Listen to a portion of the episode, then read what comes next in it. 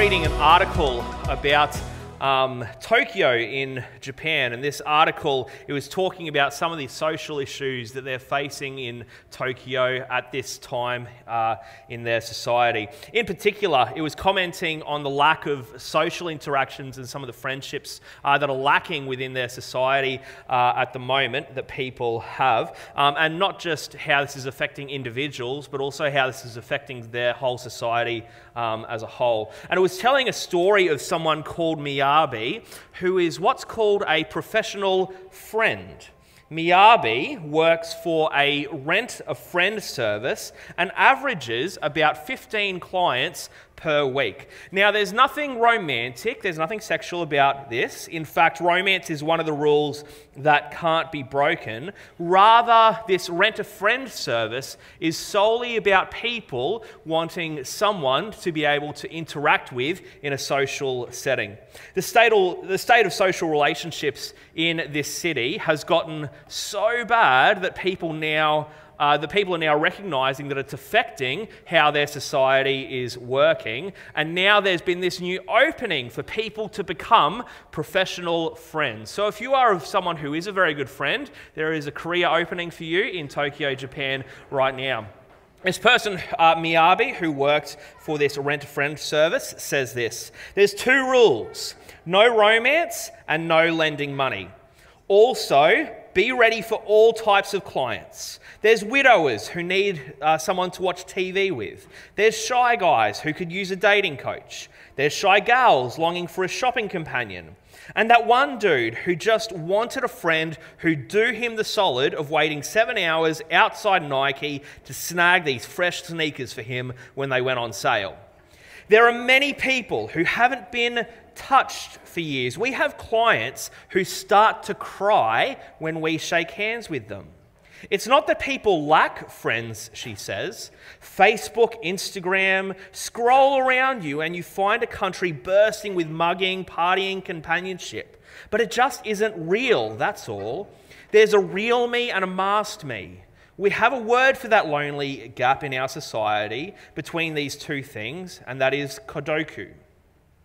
There's something within every single one of us that craves authentic, genuine, real connection with other people. Not just some uh, random form of connection, but this is in person connection that all of us crave. We have been built to require relationships with other people where we can be honest and truly be ourselves. And in today's society, more than ever, we need to learn how to invest into relationships with other people once again. We need to learn how to one another again. In particular, this is important for us in the church because the New Testament speaks so much about this. Currently, we're going through a series called One Another, as you can see there on the screen. And what we're going to be doing is looking at eight of the one another statements throughout the New Testament. In the original language, there's not two separate words for one another, as we see, but rather there's just this one word, which is allelon. And we see this word presented 100 times in 94 New Testament Testament verses. And last week we began with the most foundational one another or allelon statement, which is to love one another, to agape, which means unconditionally love one another. About 30% of the one another statements throughout the entire New Testament are all about agapeing one another, um, which is loving one another in an unconditional way. And today, we're going to be uh, continuing down this trajectory and getting a little bit more practical in how we are able to one another well. So if you have your Bibles, open up to Hebrews 10, uh, and we'll be reading from verses 19 to 25. It'll also be up there on the screen. It says in Hebrews 10 19 to 25. Therefore, brothers and sisters, since we have confidence to enter the most holy place by the blood of Jesus, by a new and living way opened for us through the curtain, that is his body, and since we have a great high priest, a great priest over the house of God, let us draw near to God with a sincere heart and with the full assurance that faith brings, having our hearts sprinkled to cleanse us from a guilty conscience, and having our bodies washed with pure water. Let us hold unswervingly to the hope we profess, for he who promised is faithful. And let us consider how we may spur one another, spur allelon on toward love and good deeds. Not giving up meeting together, as some are in the habit of doing, but encouraging one another, and, uh, and all the more as you see the day approaching. Now, as always, whenever you see that word, therefore, for those of you who have been in church circles, you would know this, you need to know what it's there for. Just prior to this, um, what happened uh, just in the section just uh, preceding this, the writer of Hebrews has been telling the reader um, that Christ's sacrifice is different to the Old Testament sacrificial system. Um, in the Old Testament, if someone had sinned against God or sinned against another person, what was required was an animal sacrifice to atone for that sin, um, which was on behalf of that person. But Christ's sacrifice, the writer of Hebrews is saying, this has superseded and fulfilled the sacrificial system because it's a greater sacrifice. This sacrifice atones for all sins. Because Jesus died on the cross, there is now no need to go back to previous ways and previous um, uh, options of how you would atone for sin. Rather, Jesus' death on the cross has covered all sin. But then the writer goes on. Therefore, because of this, because of what has happened, we can now approach God because our sin has been covered, we can now enter into the presence of God. God is not an enemy holding our sin against us. Rather, Jesus has cleansed us of our sin. And that's what verses 19 to 22 is all about. But then the tone begins to shift a little bit. Because we have been cleansed of our sin, don't let go of this faith that you have in Jesus. Not only should we hold on to this faith, but let's also spur on one another towards love and good deeds. This word spur, it's, uh, it's rooted in, uh, in the Greek word paroxysmos, which means to provoke. And the idea here, when it says to, to spur on one another, is to push one another towards love and good deeds. There is almost like this accountability that is expected as the writer of Hebrews is saying this. But just prior to this, we see these words, let us consider how we might do this. So it's almost like the, re- the writer is saying to us, be creative in the way that you provoke one another towards love and good deeds. Think about this carefully, how you might be able to do this for one another.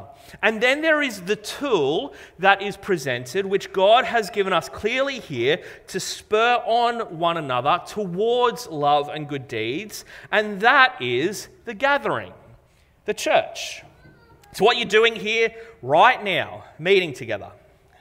The writer of Hebrews is, uh, is one of the very few biblical writers who deals with this topic of falling away, of someone who maybe has walked with Jesus for a while and then uh, seemingly stops um, stops in their faith. And here the writer describes the importance of gathering, doing what you're doing right now, to avoid losing the faith that they have just spoken about.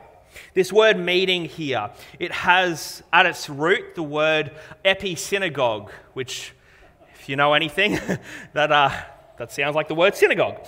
So essentially, the writer is saying here to their Jewish audience don't stop synagoguing together. Yes, meet in homes and have gatherings throughout the week, but come together in these larger groups, as you always have, synagogue together to worship Jesus with one another. Continue to meet and synagogue with one another to spur one another on. It's like God has intended for the gathering, what we're doing right now, to be the mechanism or the how of spurring one another on towards love and good deeds. He's intended for people to come to the place of gathering to help one another thrive in our relationship with God and with other people. Elsewhere in the New Testament, we see a different word, which is this word ecclesia, which is what we translate as our word church. Contrary to how we talk about church today, like Bracken Ridge Baptist Church, we often will talk about this as a place or a building. The word church was actually a very regular, commonly used word um, by secular groups in the, uh, in the ancient uh, culture. And this simply meant a called out assembling or gathering. It's not a word that Christians came up with, rather, it was a regularly used word during, uh, during the day. In ancient Athens, the ecclesia was a group of about 6,000 people who were summoned, they were sent letters and called out to have a meeting with one another. They would gather about three to four times a month, these 6,000 people, to talk on issues of legislation and war, and they were the ones who voted on who the leaders of Athens would be. Athens was one of the first democratic societies in the, uh, in the world. Christians began to see similarities in their own gatherings. They themselves were gathering about four times a month and they were the called out ones. And so, as Christianity began making headway, the Christians decided we're going to steal this word and we're going to use it for our own gatherings. I mean, it makes sense. They were called out of the world uh, uh, by God into a gathering with one another. Now, it's very important to remember that the church or ecclesia didn't just mean the people it meant the assembly or the gathering of the people. Some of you may have heard this quote said that the church is the people. That uh, quote is very, very close to being right, but actually, the church, the ecclesia, is the people gathered. The point of the word ecclesia and this passage in Hebrews is that the community with believers with one another, spurring on one, uh, one another towards love and good deeds is not an optional of Christian faith, rather, that this, gathering with one another, is at the very heart of what it means to be a follower of Jesus. Very famous person, John Wesley, who founded the Methodist Church, uh, says this The Bible knows nothing of a solitary religion. But the need to gather is something in our world today that I would say that the world is actively combating the need to, uh, to gather. Almost every technological advancement in the past few years has enabled us to spend more time not needing to go anywhere and spend more time in our homes. It would be quite easy for many of us nowadays to not even leave the house, to maybe not even leave the couch. As a, uh, as a quick activity, who has used some of these things? Will you work our way through them and see which of you have used these different things? We're going to start really easy. Who here has used a television before or watched a television? There's some of you who haven't lifted your hands up at all. Okay. There we go. Who of you has used an, the internet or a computer? Who of you has used a mobile phone or a tablet? Using one right now. Who here has used Spotify? Keep your hands up high. There we go. Or Apple Music, whatever it's called. Who here has used a streaming service? So Netflix, Stan, Binge, etc. Who here has used some form of social media? Most people in the room. I got on threads this past week. I don't think it'll last um, for those of you who are interested in that. Um, who here has used video calling? Most of us have probably done this. We have Zoomed one another. Zoom has now probably overtaken Skype. Who here has used product delivery before? So, Amazon or eBay? eBay. Many of you. Who here has used grocery delivery, mainly with like Coles or Woolies? Going down a little bit. Who here has used meal kit delivery? So Dinnerly, HelloFresh, Marley Spoon, EveryPlate, Youfoodz. Who here has used that? Oh, less people than I thought. It's great, isn't it? I use Dinnerly every week. I'm not sponsored, by the way, just so you know. Who here has used a food delivery service like Uber Eats or DoorDash or Menulog? There you go. Now, I want you to hold your hand up high. Who has used all of these things? Many of you have used all of these things. I myself have, uh, have used all of these things. With all of these different things that have come out over the past few years, these different advancements that we've made, this is giving us more and more ability to stay at home and a lot of these things, when you put them all together, it can condition us to feel like meeting with one another and spending time with one another is becoming more and more irrelevant. Um, COVID is the thing that has fast forwarded this for many of us. A lot of these things were available prior to the pandemic, and yet for many of us, we didn't discover a lot of these things until the pandemic and we had to retreat to our homes. It would be very easy when you put all of these different things together for many of us to do the majority of our life, even the majority of your career, from home and never leave the house. Now, for those of us like myself who are introverts, this can sound pretty appealing, but this is not how we're wired to be. We are built for genuine, authentic connection and interaction with other people in our, uh, in our lives. Uh, a little while ago, Sarah and I were staying, my wife and I were staying in the city, and we were walking to get some, some dinner. And we came to an intersection, a four way intersection that we needed to cross, and we were waiting for the lights to change. And as I was waiting, I had a look around at the different people in this intersection. There would have been about 50 people there, and about three quarters of the people were down looking on their phones, and there wasn't any conversation happening with one another. There wasn't any interaction, even with the people who were walking with one another, but almost everyone had their heads down on their phone. Because we are constantly using these things because these things can enable us to retreat more and more into ourselves and into our homes and onto our couches because we can use these different things. Being with people is seeming less and less relevant or necessary. And we have entered into this new era, which is the loneliness epidemic. It has been said that the rates of loneliness in Australia are at the stage where it is considered an epidemic.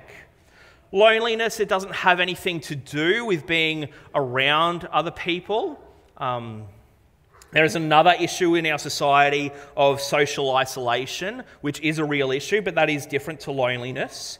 You can be lonely irrelevant of how many people you have around you, irrelevant of how many friends you have on, uh, on social media, and how many people you know. And one study found these results about loneliness in Australia. Since the onset of the COVID 19 pandemic, just over half 54% of respondents responded that they felt more lonely since the start of the pandemic. One quarter of Australians reported feeling lonely at least once a week prior to the pandemic.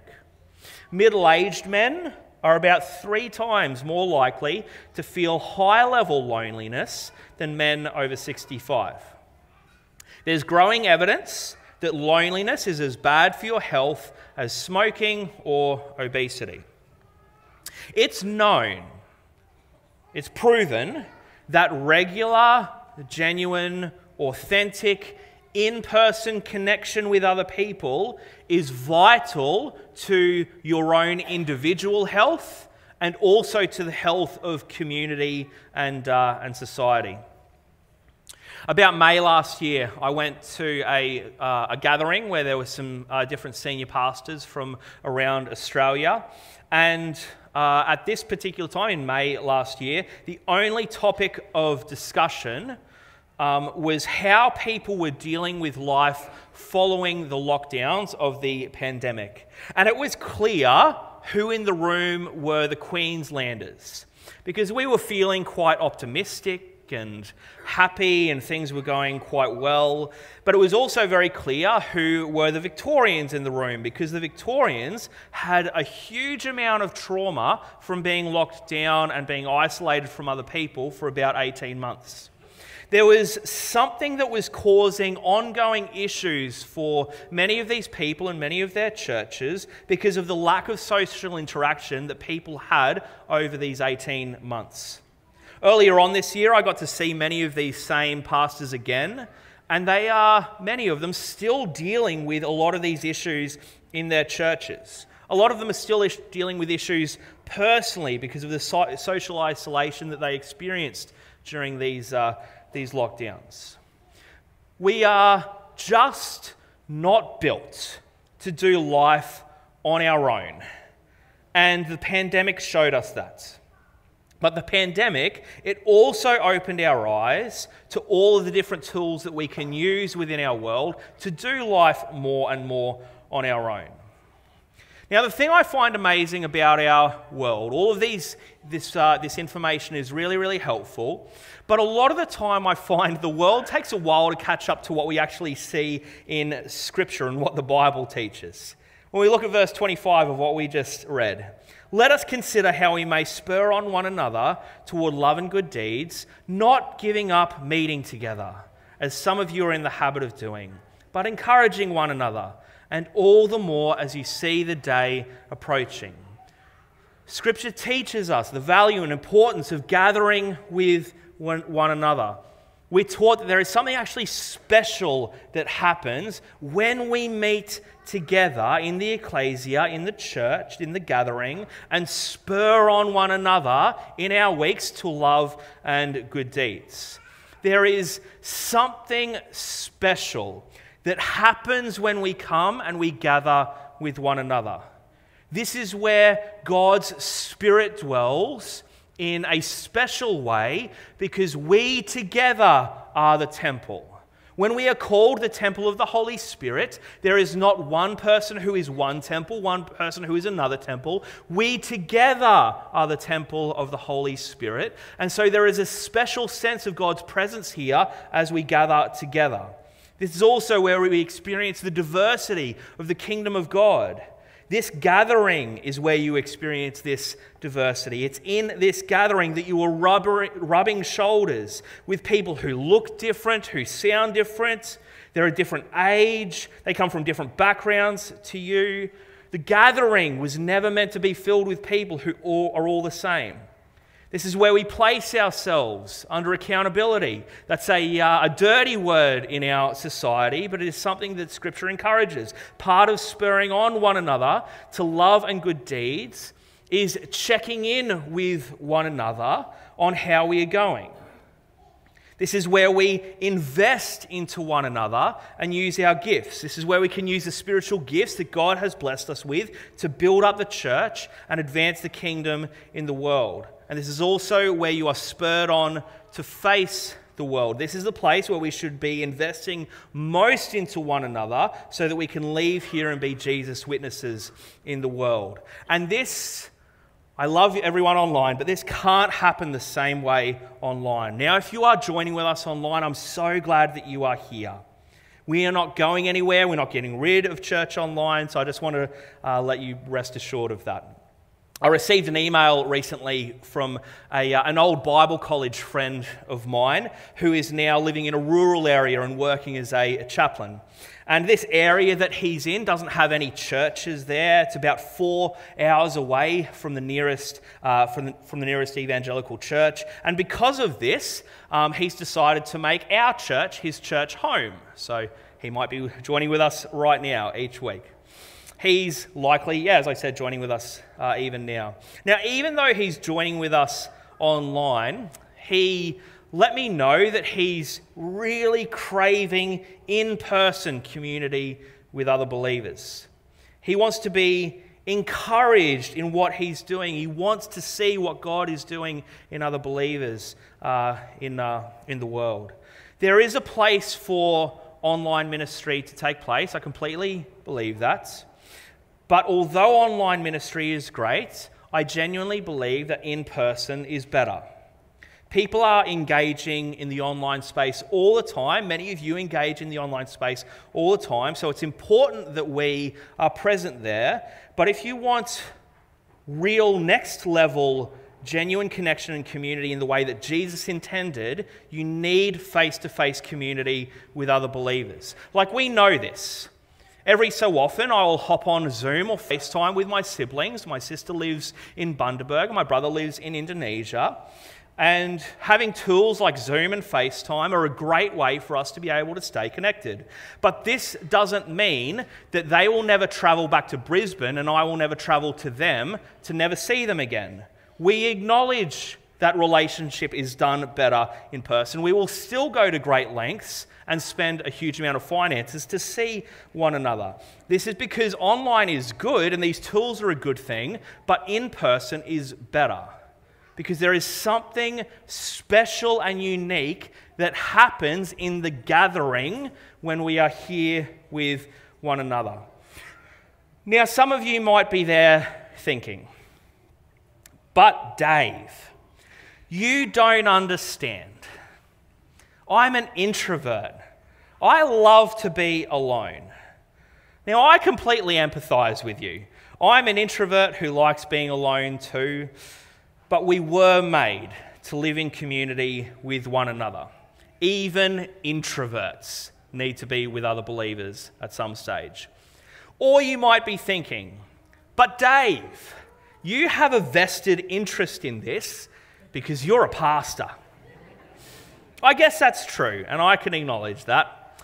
But I also grew up my whole life before pastoring, going to church pretty much every week of my life, and I have seen the benefit that this has made in my own and other people's spiritual formation in rubbing shoulders with other believers and learning from them. Or you might be thinking, but Dave, there's just weeks. I don't feel like I'm getting heaps out of it. The gathering is not primarily about what you get out of it. Notice the language that is used here in Hebrews. Let us consider how we may spur on one another, one another toward love and good deeds. It's about us giving of ourselves to one another. The gathering that we are in right now, yes, what we do on stage is important. Preaching of God's word, worshiping, all the other things that we do here on stage is important. But what we do afterwards is equally as important. Or you might be thinking, but Dave, my life group or ministry area, church events are the things that I go to for my time of community with other believers. Now, all of those things are great, and I'm not saying don't be a part of them, but remember that the word here used for meeting is the same word as synagogue. These people are being told to gather together as a larger whole. Not only that, but if you only mix with people who look like you, talk like you, and sound like you, then you are missing out on a huge part of what it means to be in the kingdom of God. Well, the final thing, you might be even thinking, but Dave, there's just weeks. It's easier to stay at home. Now, I can understand that.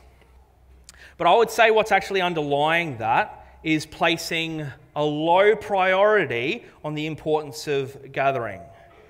That is also the beginning, I would say, of becoming like the people who the writer of Hebrews is warning against and saying to not give up meeting together. I think for a lot of us, we have people in our lives, don't we?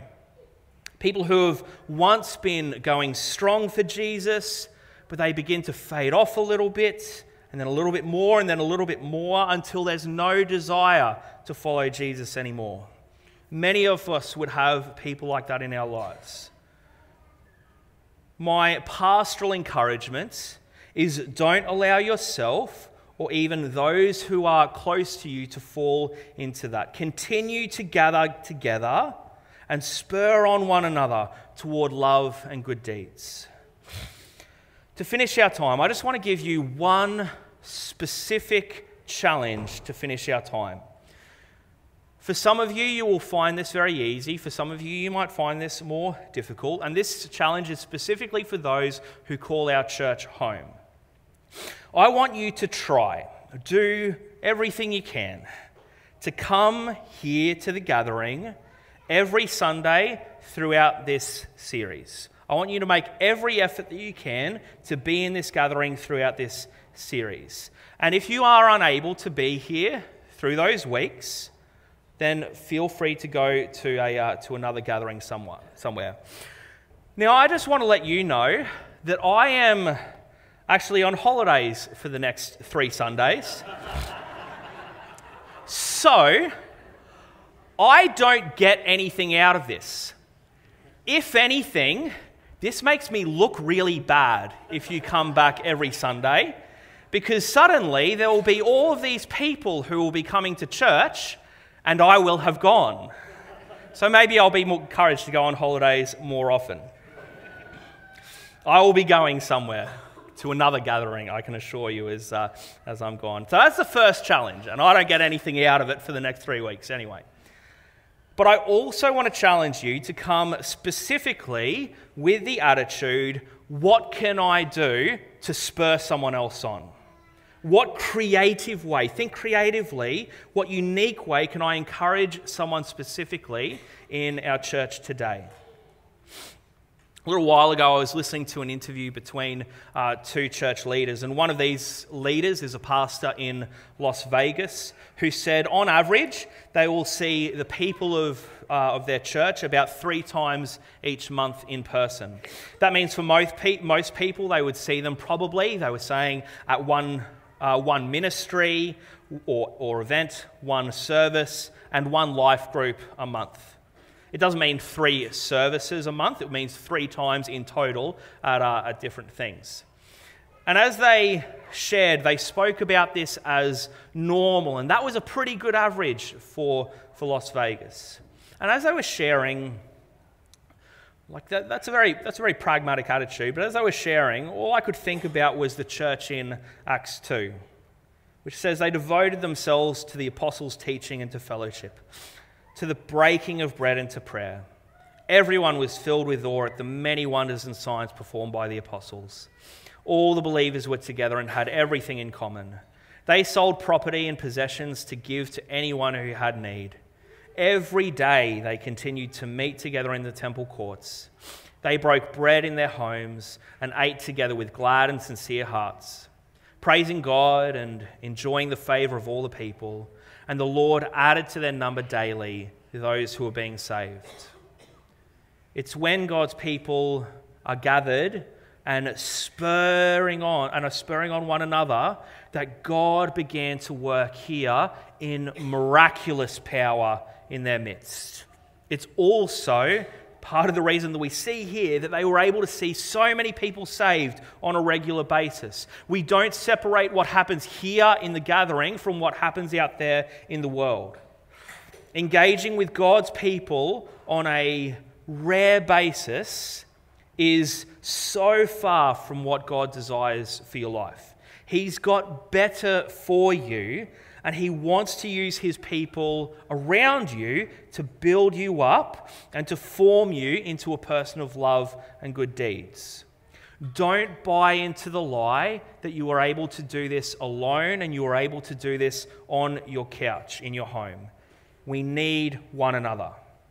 Let us spur on one another toward love and good deeds, not giving up meeting together as some are in the habit of doing, but let us encourage one another and all the more as you see the day approaching.